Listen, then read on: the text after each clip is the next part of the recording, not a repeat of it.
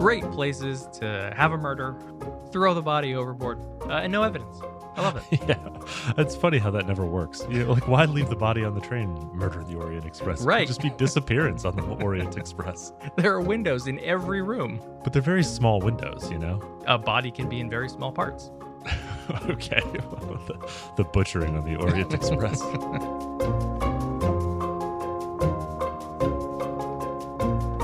Live Mundangerous Rail Yard in New York City, I'm your host Shane, And I'm your host, I-Hsien. and welcome to episode 269 of Total Party Thrill, a podcast for game masters and players where we discuss our campaigns in order to inspire yours. In this episode, we're packing our trunks and setting off for a journey on lightning rails and other trains. But first, the party hacks healing in the Gates of Mourning campaign, and later, the conductor offers minimal resistance in the Character Creation Forge. Just punch my ticket, all right? That's all I want. yeah, uh, the throwback, the the the ticket punch of the uh, smiling man collecting your stubs. You can see his face. Wow. you, yeah, uh, and also you have to charge full speed straight into a wall to find this train track. Is there a throw mama from the train joke in here somewhere? Because I want it. If not, I'm making it right now. Okay, you did it. It's there. Done. Congratulations. All right, where are we in the Gates of Mourning campaign? So the Gates of Mourning campaign is our 5th edition D&D game set in Eberron, a sequel of sorts to the original Morning Glory campaign. And in southern Karrnath, on the edge of the Mournland, the party is chasing a killer.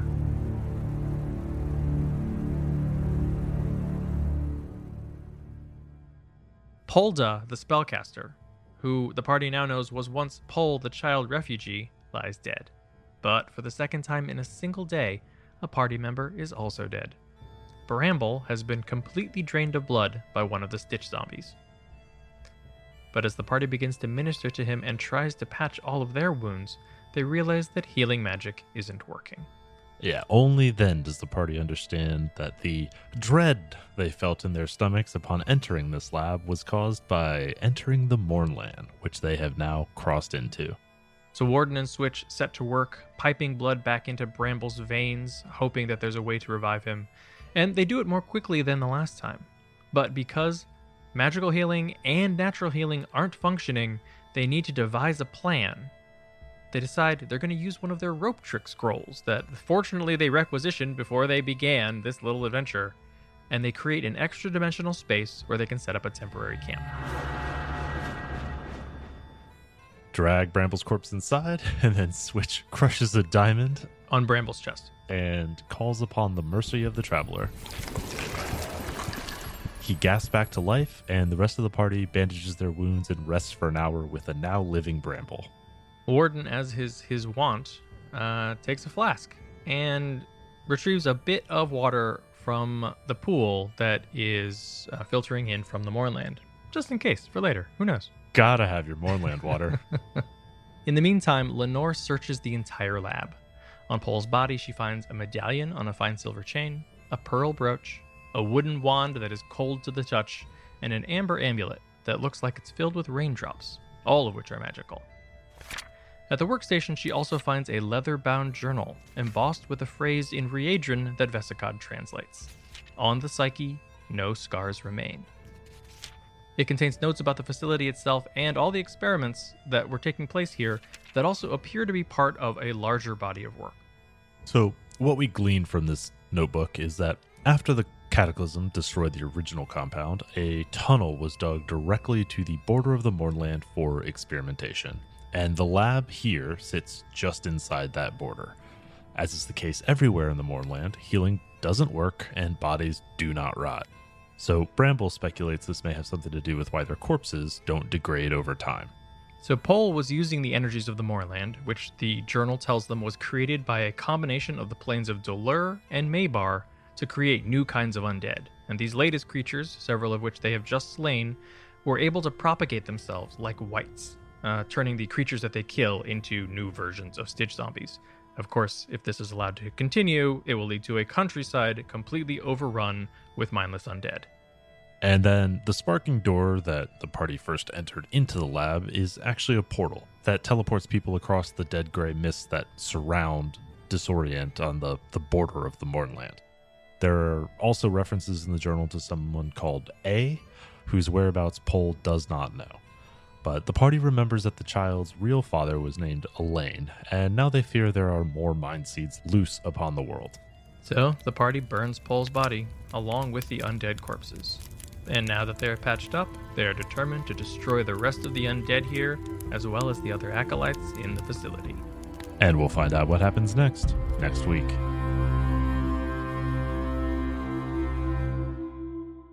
So this week, we talked about airships, we talked about airplanes. Now we're talking about lightning rails and trains. Yeah, the herald of civilization, the symbol of manifest destiny, the linchpin of industry, the luxury accommodation of the rich, the daily commute of the masses. These are trains. Great places to have a murder, throw the body overboard, uh, and no evidence. I love it. yeah, it's funny how that never works. You know, like, why leave the body on the train? Murder the Orient Express. Right. just be disappearance on the Orient Express. there are windows in every room. But they're very small windows, you know. A body can be in very small parts. okay, well, the, the butchering on the Orient Express. so airships was 252, and we're continuing this series on transportation. Yeah, so trains are relatively fast, very steady, reliable travel for that early industrial age civilization. And then it, they, they kind of continue to have value, you know, post industrial as well. But like, I think that's really where the draw of trains comes from, is more from that, like, you know, 19th century, early 20th century aesthetic. Yeah, I mean, you you run trains and you play a game on trains for the aesthetic. Um, it it also sort of lead leans into like certain things that you wear and um, a certain kind of gentility, which makes the shocking, horrible murder even uh, more interesting. Trains, of course, follow fixed routes. You know, they need track. Uh, and they usually have fixed schedules. You know, they have to be, you know, you're 310 to Yuma, right? Like you're you're on a you catch the train at a certain point at a certain time. It's there every day if everything is going to plan. which is great for planning a game or a heist. It's also a reliable mass conveyance. It can transport almost unlimited cargo and hundreds or thousands of passengers, willing or unwilling. And then, of course, this is critical infrastructure to industrialized societies and especially large scale modern warfare, right? Like, there's no World War II without trains to convey hundreds of thousands of troops across Europe. Right, an army marches on its stomach. Uh, cut off the supply lines are, is one of the main uh, tactics. In any modern war, that is a train. And in general, it's a closed system while you're in transit, right? No one is getting on the train or off the train until you're at a prearranged stop. Of course, um, there are exceptions, but those are going to be a more advanced system, or or they're going to be unplanned stops, which may be exactly what your session uh, is focused on. Yeah, yeah, those exceptions are why you have an adventure and not just a pleasant train ride, right? so let's talk a little bit about the lore of trains. And this is where we're going to kind of blend the fantasy with the real world. Um, so think about how they fit into your game, right? In Eberron, trains are called lightning rails. They're operated exclusively by House Orien using their dragon marks to control them. In the Old West, though, railroad companies waged literal, actual wars against native peoples, against Spanish conquistadors, and against American settlers themselves. You know, in sub Saharan Africa, colonial railways determined where industrialization occurred during colonization. In your game, you'll probably draw heavily from real world train history. Railways are built to move industrial cargo, and then after that, they will move people between industrial centers or, you know, from the suburbs in and, and back out.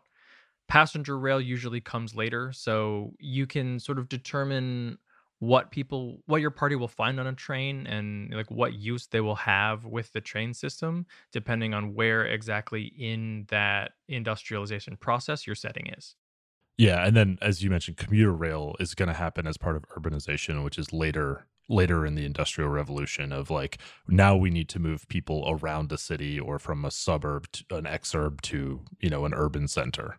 Yeah, like never forget that you can do a train session or a heist or anything like that in sci-fi settings as well because you just have people movers and you know mag rails and monorails that are moving people across like you know the entire planet Yeah, Snowpiercer works just fine. right um you know like uh, there's the scene in solo right? There's a there's a train heist in solo. It, it does not require you to have a primitive society or a pre-industrial society. It's just i think that's the classic aesthetic that people are drawn to when they think of trains. Or you know firefly and you just throw it all together.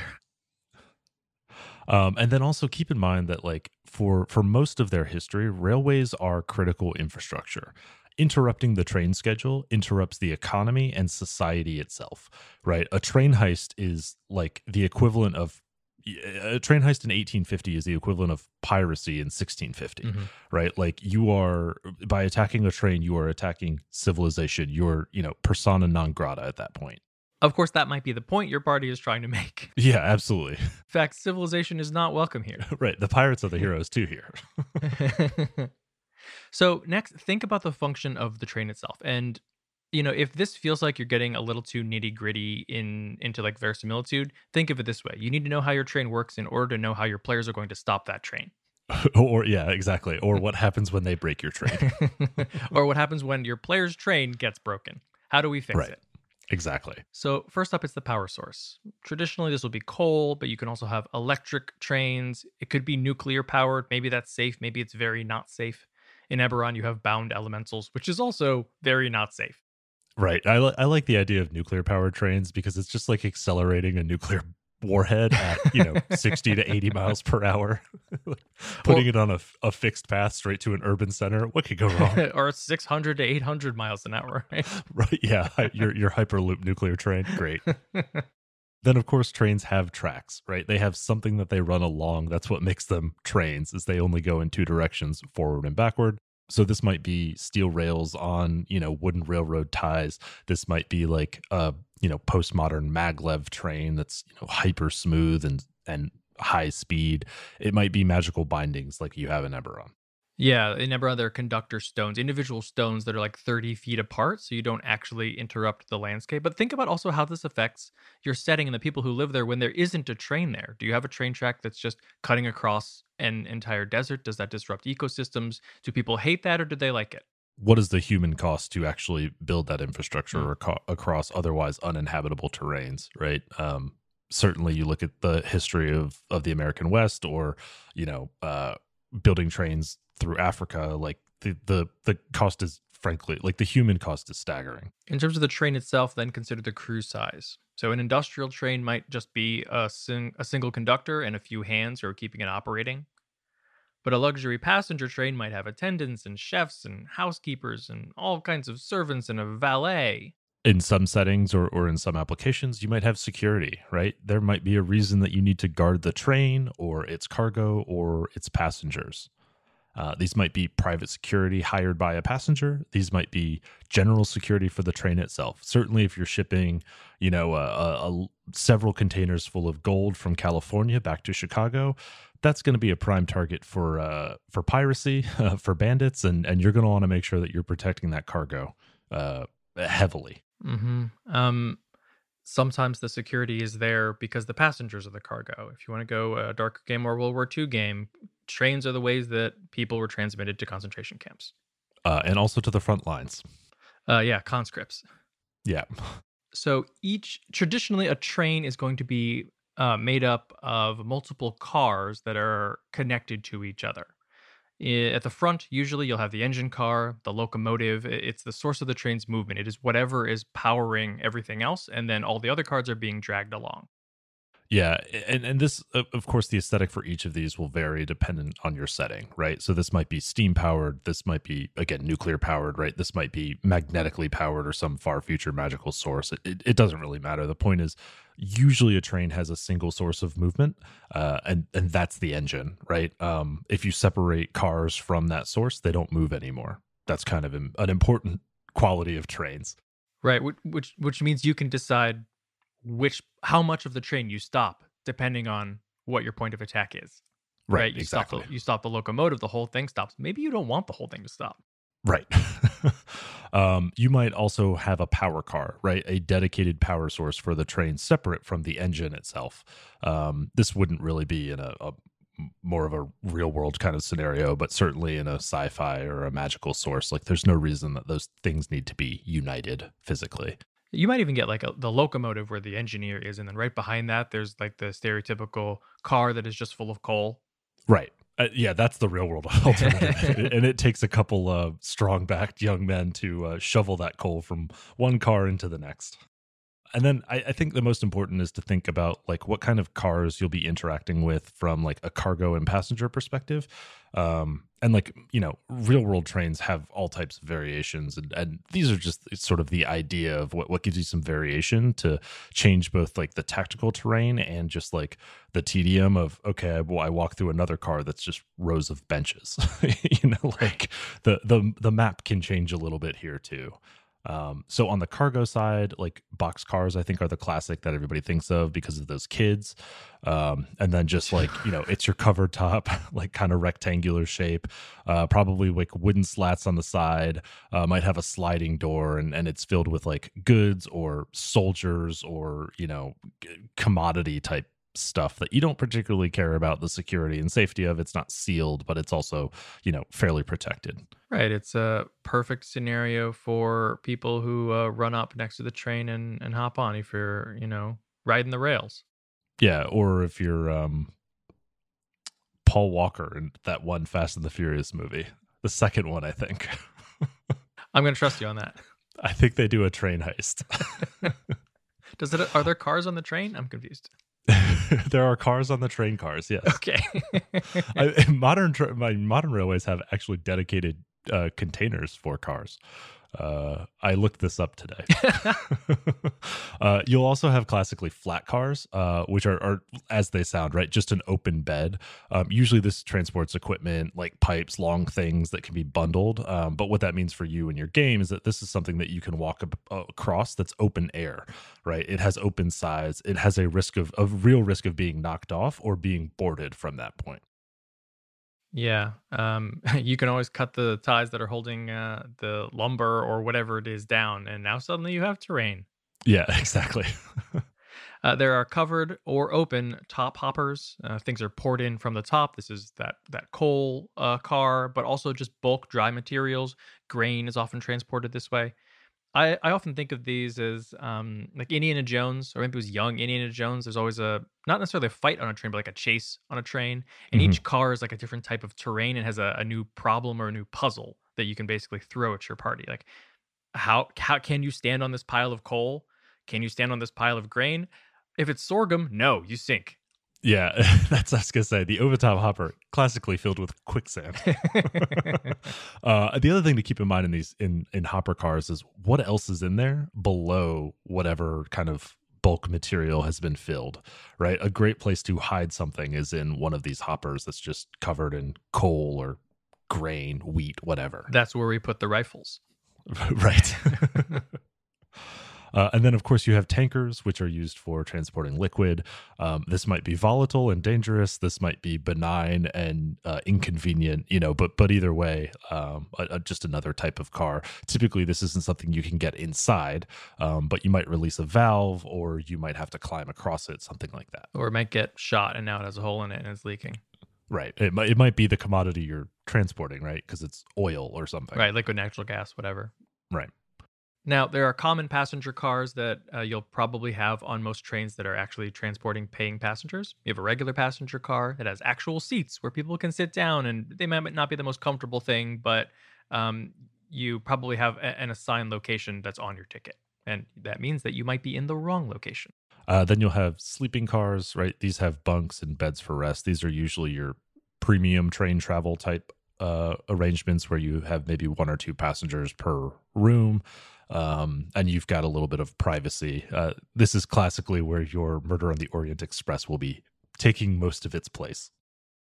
There are kitchen cars, uh, whether a fine passenger train or an Amtrak. It's a place where food is being prepared. It is also a place where there is fire. Mm, and uh, knives. uh, and then, of course, uh, if you're preparing the food, you have to serve it somewhere. So, uh, classically, that would be a dining car, a place where you can go, gather, eat, be served your food. Um, and then that, that will kind of contrast some of the more like informal gathering spaces and, you know, like b- the bar car, other luxury cars. You know, you like modern trains have like the coffee shop, uh, which are just places for people to gather that are not their same old, same old seats. Right. All of those are potential good places for uh, passengers who wouldn't normally be sitting next to each other to mingle. Right. People might still go to the same uh, kitchen car or dining car, uh, even if some people are in first class and some people are in steerage. Yeah, or or the flip side is they are divided by ticket class mm-hmm. and access to one or the other based on your ticket class could be a problem that you have to overcome. Um, also, like in the investigative kind of games, like having that gathering place uh, where you are expected to show each day at dinner, um, kind of forces timelines to intersect, right? Like that's a that's always a source of information is how do people act at dinner because they have to show for dinner. It would be weird if they didn't. They retired early and didn't come to cocktails at 8. Strange. Interesting. And then there uh, may be security cars, which are completely dedicated to the defense of the train. Uh, maybe this is housing for the security agents who, you know, if it's a long train ride, might be sleeping there. It could also be where they store all the weapons. So if there is a problem, they suddenly run to the security car and gear up.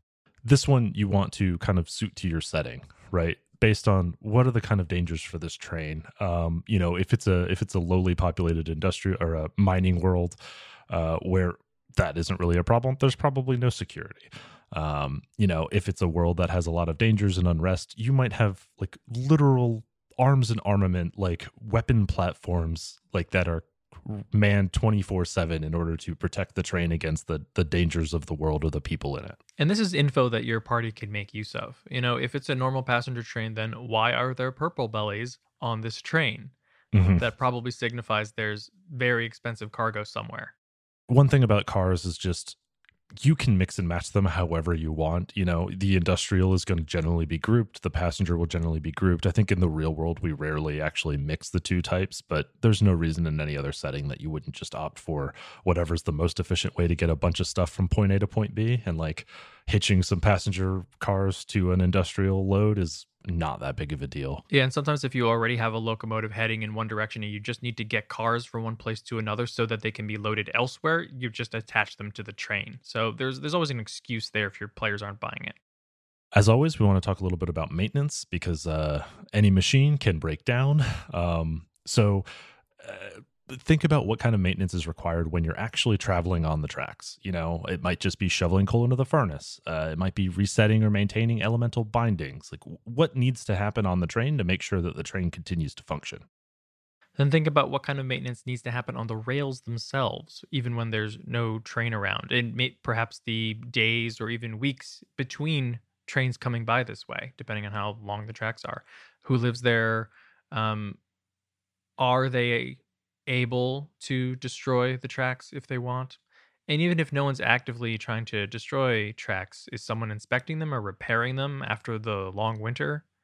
Are they checking bridges and tunnels? Uh, what about the switches when uh, a train will uh, go west or will go east? You know, or all the controllers in the yards, right? Like all all potential sources of calamity on a train usually PCs won't be responsible for the maintenance, but th- these are good things to think about because they could be the cause of a delay. They could lead to a vulnerability that gets exploited. Um, they might be like uh, a root cause in, in an investigation that the PCs are leading. Right. And it, so if they are involved, it'll usually cost the PCs either time it, eh, to fix it, uh, because you usually have the materials to fix it present on the train uh, or it could be that they need, need to use their specific skills, um, you know, some sort of like game mechanic that they've actually yeah. like put uh, points in. I, or it might be that their skills uh, lead them to a quest, right? Like uh, I, I, think there's a, a tropey kind of trained thing where you know we're stuck here in the middle of nowhere. The next town is 20 miles. Uh, go there, talk to the guy at the rail yard. You know, get the parts that we need, and Union Pacific will be forever in your debt. Right. I don't have the engineering skill. I do have the shoot people and take stuff skill. So this is still a solvable problem. yeah, I I have the generally looks tough skill. like could probably make the trip skill. the am expendable skill. that, that too. I'm the I'm the conductor. I have to stay with the train. Union Pacific regulations, sir. All right, so let's talk about what life is like aboard a train. Well, uh, we did this for airships. It's it's also viable uh, for trains, though it's a little goofier to kind of think about trains as a method of travel versus a base of operations. But it, it is there is some precedent for this. um, so on the travel side, you're probably going to be passengers, uh, and most of your needs will be taken care of based on your class of service. The party probably isn't equipped for maintenance they can take care of other problems on the train, though, right? They might be the ones who are conscripted or maybe have been hired to repel bandits who are trying to stop the train, or they will be recruited in a pinch if there are terrorists who, try, who are trying to take it over because they probably have weapons on them. Yeah, I mean, you can always be caravan guards for the train, right? Like that that trope still functions.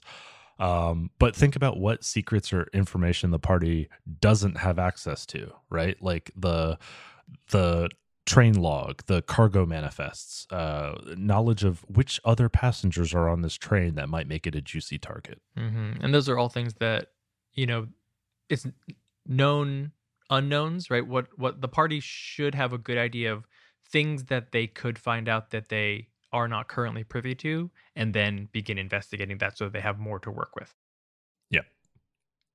Um, if you want to turn a train into a base of operations, uh, the the way you do this is you own the train privately, but you probably don't own the rails. Uh, I find it hard to imagine a train baron um, dedicating themselves to a life of swashbuckling adventure on the rails.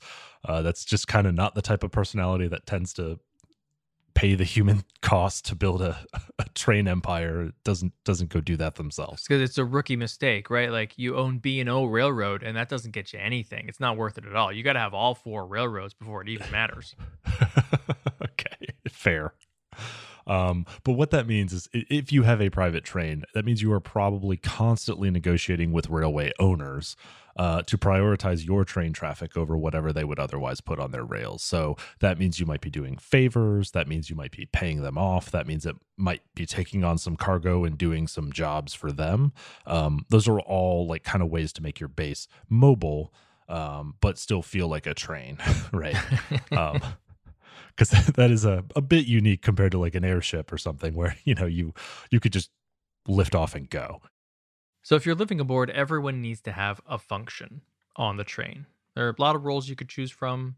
If you own the train you could have someone be the actual engineer. Uh, it's probably more interesting uh, for the party to own it and run the train than for the party to be employees of the train company because that just means they have uh, a lot less uh, agency in terms of what they decide to do you might have somebody who's in charge of communications right? Like to to be on the open rails you still want to be able to confirm your next stop or or talk back to you know central base or whatever it is you know you've to be able to have the agency you need you've got to be able to communicate.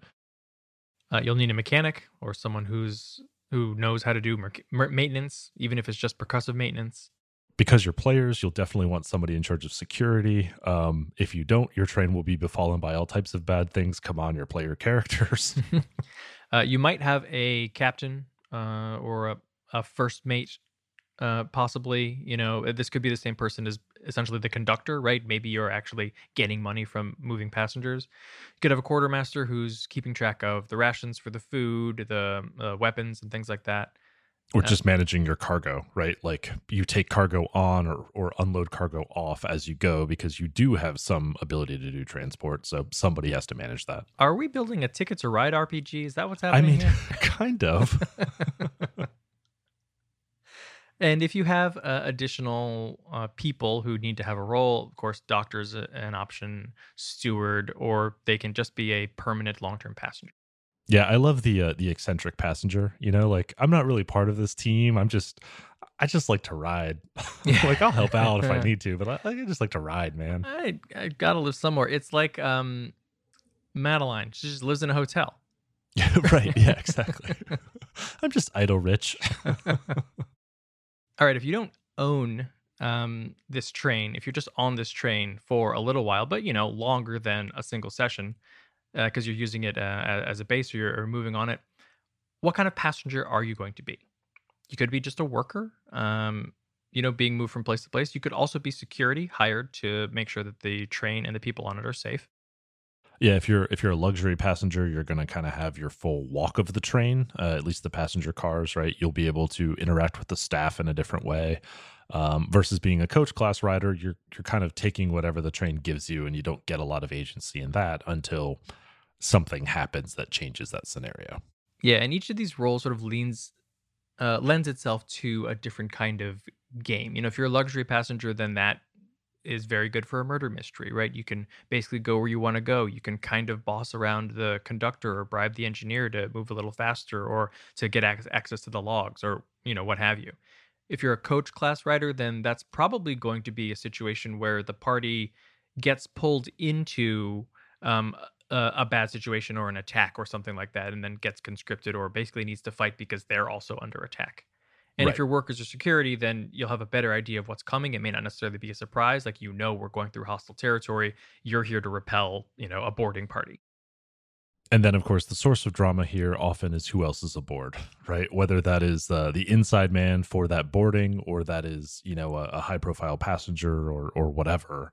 Um, keep in mind, like trains are sort of bottle episodes when they're between stops, right? You have pretty good privacy to do whatever you want to do with whoever is around you, as long as you're not, you know, in a um in, in an actual like train yard right? Like as long as you're not in a city or or a stop like what trysts what deals what machinations can befall the passengers while they're you know on that one day journey from chicago to uh i don't know say denver i guess. It's probably longer. I don't know how long trains take. They, I mean, pro tip: they take as long as you need them to take. that's a good point. Yeah, this is my favorite part actually of you know watching a murder mystery uh, that takes place in a train or train sessions or whatever is like you know one third of the way through when suddenly you're like all right we're in the dining car i'm going to talk to this person you talk to that person and we're going to find life stories uh, and motives Right. And that's, uh, you know, it's tropey, but like it, that's why you bring in the train is to use these tropes of like everyone has a reason for being on that train that time, you know?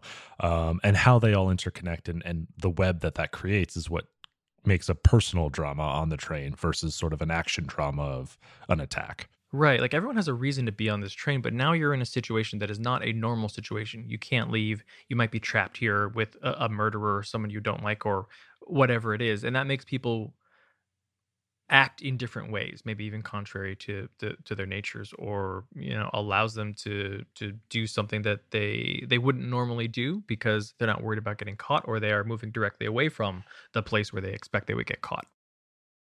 So let's talk about combat. So the hazards on a train are going to be broken up into two basic options. They can be internal or they can be external. An internal hazard means that something is happening on the actual train. So you look at murder on the Orient Express. A crime has been committed on the train and it needs to be solved because no one's going to sleep because someone got murdered and it could be any of us next. Yeah, the fear of the next murder victim is what drives you to action. um, potentially including you, or potentially you being accused.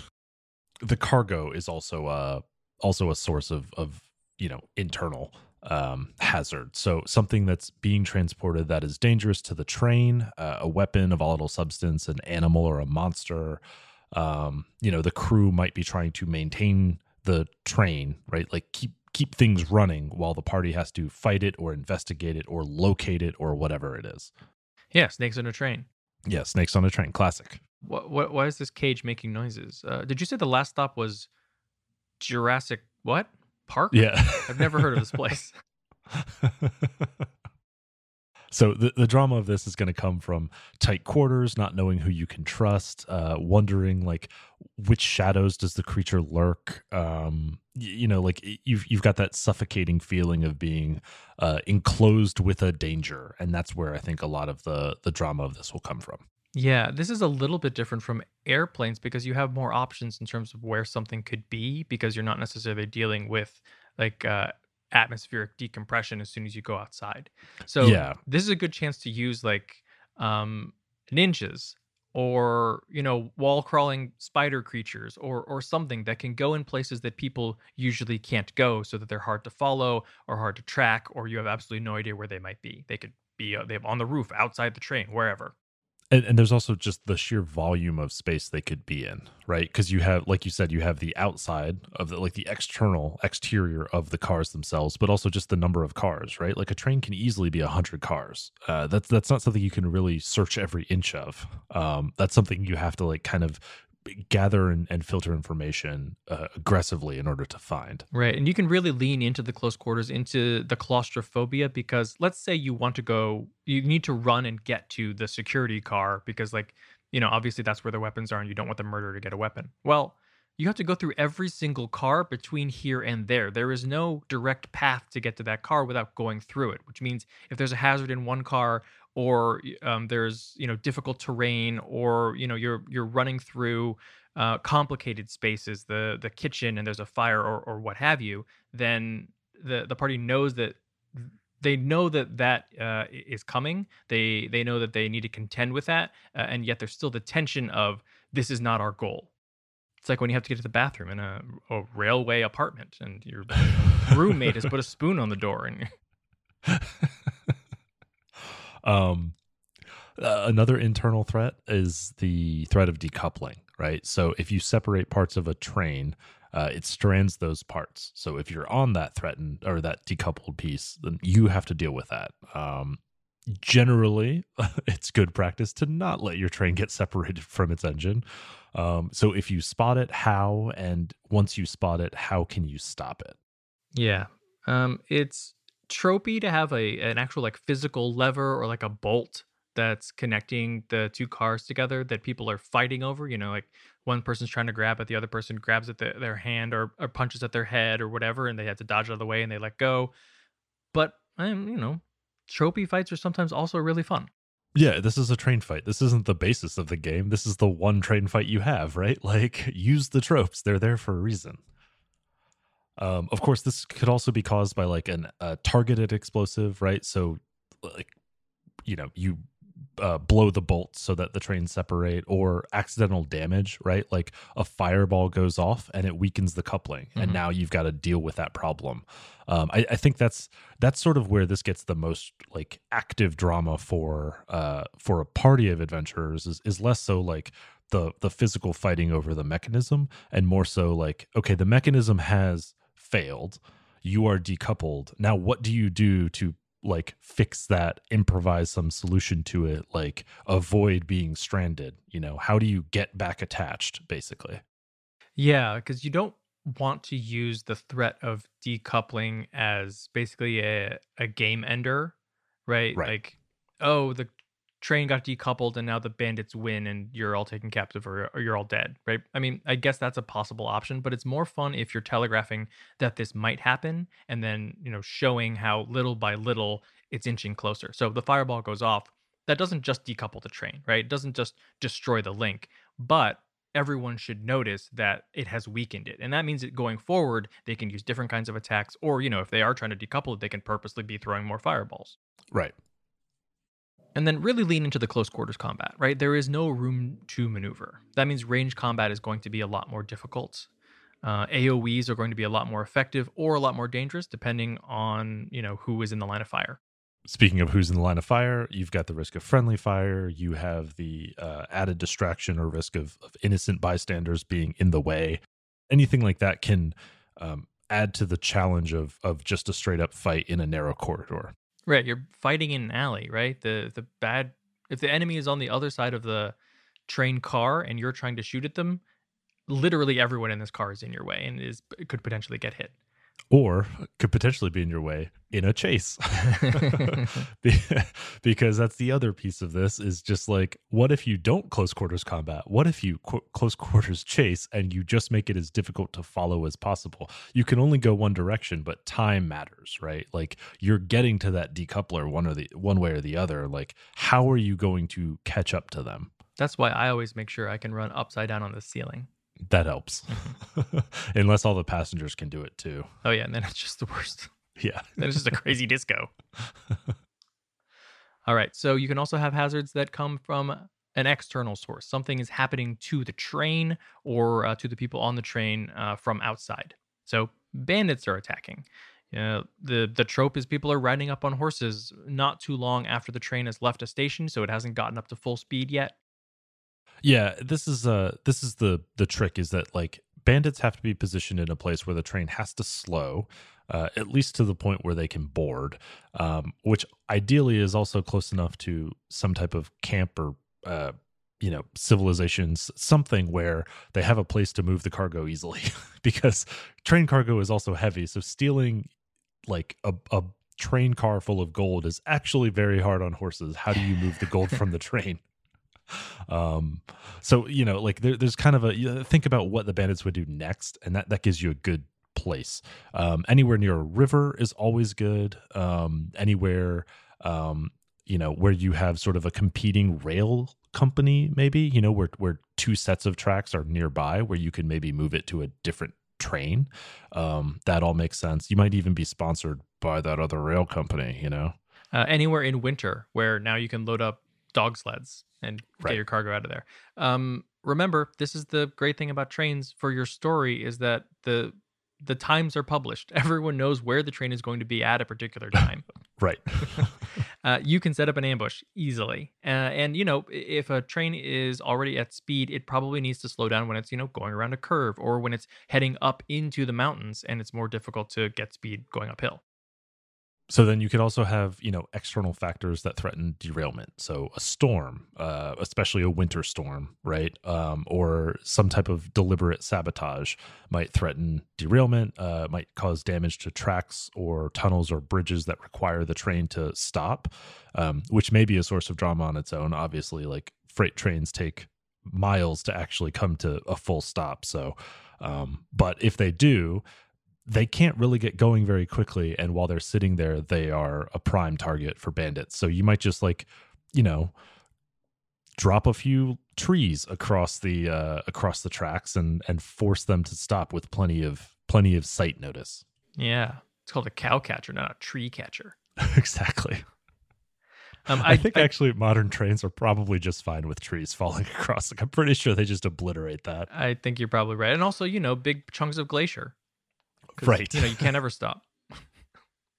um, I, I also like uh, in urban uh, environments, you, you have a train and you might just have people who can open their own bedroom window and jump on top of the train because, you know, you're not paying a lot for this loft, honestly. yeah uh, yeah some people call it a uh, a downside of this location but i consider it an upside free rides Uh, there's almost always a chance for aerial attack in a fantasy game that can be dragons or griffin riders. I mean, Shane, you said, you know, how do you get rid of, how do you like carry away all this gold? You fly it away and your spaceship. Yeah. I mean that's that was the move for Solo, right? like um fly in, steal the steal the whole car. Uh just carry it off to wherever it needs to go. Right? We attach ropes to the entire thing. We just need four griffins. Exactly. Consider can this attack be handled from inside the train? You know, if you've got a box car, you can open those uh, big sliding doors, and now you have uh, an open shot. If you're on a flat top, then you can stand on top of the cargo, or you know, you cut the ropes and all the steel pipes fall off, and now it's just you know an open flat area where you can set up your anti-aircraft gun. Yeah, I was going to say like you can open those big sliding doors and reveal your Gatling gun. Good luck PCs, get on this train. Uh, if that's not a possibility, then you can always climb on top of the car. And let me just add, you should always climb on top of the train car at some point. it's always a good idea to slow your trains to a believable speed where you could climb on top of the car like James Bond or Indiana Jones or any other action hero ever. Make it super cool. Uh, also, bet- moving between cars, especially if it's open air, um, where you, you you basically have to be there where uh, the connecting bolt is, and you know you're trying to make sure that you don't fall off that little narrow platform that barely has uh, a ledge. yeah, great place for a fist fight. hmm And You might say the best place for a fist fight on a train. Or um, the only other place that would be just as good would be in the locomotive, um, with the dead body of the con- of the engineer slumped over the acceleration lever. Yeah, that's true. Good point. Good point. Anytime you can battle over that acceleration lever, you should do that. um, of of course, though, think about what happens if you get outside of the cars. Um, that introduces the risk of falling off the train. Um, so make sure that you're planning for what that eventuality results in, right? Like depending on how fast your your train goes, that might eliminate you from the scene because uh, the train moves on without you. It might be sudden death, right? Uh, high speed high speed rail. If you fall off, that's probably lights out. Especially if you're over a bridge, right? there was a great there was a great bit in early early morning glory i think even before you joined where it was a fight on a train and there were spider climbing assassins who you know decided that they would just go on the outside of the train obviously um, so they were on like actual the sides right the windows um, moving in so that they could uh, get to the target and i'm pretty sure it was susie's character who just cast a sleep spell and caught one of them so um, they just fell off yeah just boom, yeah right off the train right uh, yeah, I mean, so uh, uh, depending on the magic in the setting or the, the tech level, right? Like you might have a personal jump pack, or you might have Death Ward, or you might have Featherfall, right? So um, the threat to a PC or uh, an NPC could be different based on what's available to them. No matter what, though, players need to know the stakes going in, right? Like a PC may be foolish. A PC may not necessarily understand, you know, how deadly a, a, situation is. Maybe they've never even been on a train before. But the player should understand that if I do this action or if this consequence befalls me, here is what will happen to my character. Right. And during any attack, think about what is the enemy goal. Are they trying to take the train? Are they trying to destroy the train? Do they just want to steal the cargo and get away without anyone knowing that they were there? Often bandits all they want to do is just stop the train right? The it's this the cartoon trope of like riding your um, horse up next to the uh, engineer and just pointing your gun at him and saying like stop the train or i'm going to shoot you in the face. Right right. Um usually engineers are therefore instructed not to stop the train for basically any reason um, your good engineers will follow that procedure and, and make it difficult to stop the train. Uh, but that might be less interesting for the story, especially if you happen to be on the train and not robbing the train. uh, yeah, you know, stopping the train is a good way to get yourself robbed and shot. Right. the other you know big part of trains I, I, think big trope of trains is derailing right so this is your catastrophic crash uh, it's effectively the end of the train as a method of conveyance um, and uh, when you do this right like depending on the speed of the train and the technology level and whatnot like you probably want the party to survive um, but might lose significant resources. Number one their mode of transportation but but maybe some of their cargo and other things that were on the train. Um, and then they're stranded somewhere and have to figure out what to do. Right. And maybe maybe they lose a bunch of hit points, right? Like they take a lot of damage from debris or just being thrown from a train. And then, you know, maybe the resources is that hit points or, or spells to patch themselves up or whatever. Right. Uh, generally, a derailing should probably happen either right near the beginning of your session or right near the end of your session, because then either you can play a like fun session of the train has been derailed there's debris and cargo everywhere you're dealing with the aftermath like are you trying to save other passengers? Are you trying to protect cargo? And it becomes almost like a, a holdout session where other people are now attacking from the outside or it happens at the end and you know you you fade to black and we'll see what the consequences of this are next session. Of course anytime you have a, an obvious negative event uh, there's an opportunity for a moral dilemma. So if there are resources that could mitigate the uh the cost of the derailment how do you share them? So uh you know in a ship you have parachutes um or you might have uh you know escape pods on a train. I don't know man. Maybe personal jump packs or death ward spells. Like um w- you know whatever it is that might help survive uh how do you share those amongst the party and then also amongst other passengers? All right so let's talk about some caveats if you are running a train session. So don't forget the train riding experience right? Like for a long time, trains were meant to travel long distances. Um, and, and they were sort of the way that you saw the world before planes, mass media, the internet. Like the train window was like sort of that romantic way of of seeing Europe or seeing the American West, right? Like seeing um like Southeast Asia, for example. So like highlight the the ecological differences you know what you see outside the window should be important to the characters the prairies the forests the you know gorges and, and chasms and glaciers and mountains like whatever the terrain is right like that's the bulk of the visual experience of being on a train and don't forget the people in the towns along the way remember trains don't always necessarily stop at every stop. You might blow through one because you're on the express. It is the Orient Express because it doesn't make every stop. Right, but you might still go through, you know, several cities. you just don't stop. And remember that the train isn't just a long dungeon corridor. It is much more interactive than that, right? Like when you're underground and you know you know that you have 10 foot thick stone walls on either side of you, you focus entirely on what's directly in front of you. But on the train, make as much use as you can of the train itself and remember that there is an entire world outside of the train that also can be utilized. If people smash windows, they can go in or out of those windows. You can go on the roof. You can go under the train. You can go ahead of the train and screw up the tracks. Do something like that. Right. Yeah, I think I think just getting caught up in the physical map aspect of, you know, it's 4 squares wide and 10 squares long. Uh, and that's that's every car as we go. like I don't think that's going to make for a very interesting long long session or or arc. Um, but you know, mix it up with with some various kind of tactical arrangements. Yeah, players, you can um, test things out, right? Like rip a chair uh, in the dining car out, out of the ground and, and, smash a window open. Uh, GMs have enemies do this, and then players will know that they can too. Yeah, enemies swinging in through the windows, like smashing them in with their boots and and you know landing all tactical, and then pulling up their rifles, like that'll kick off the train adventure, no problem. Um, and then the other thing is is play cat and mouse games, right? Like vision on a train is kind of strange.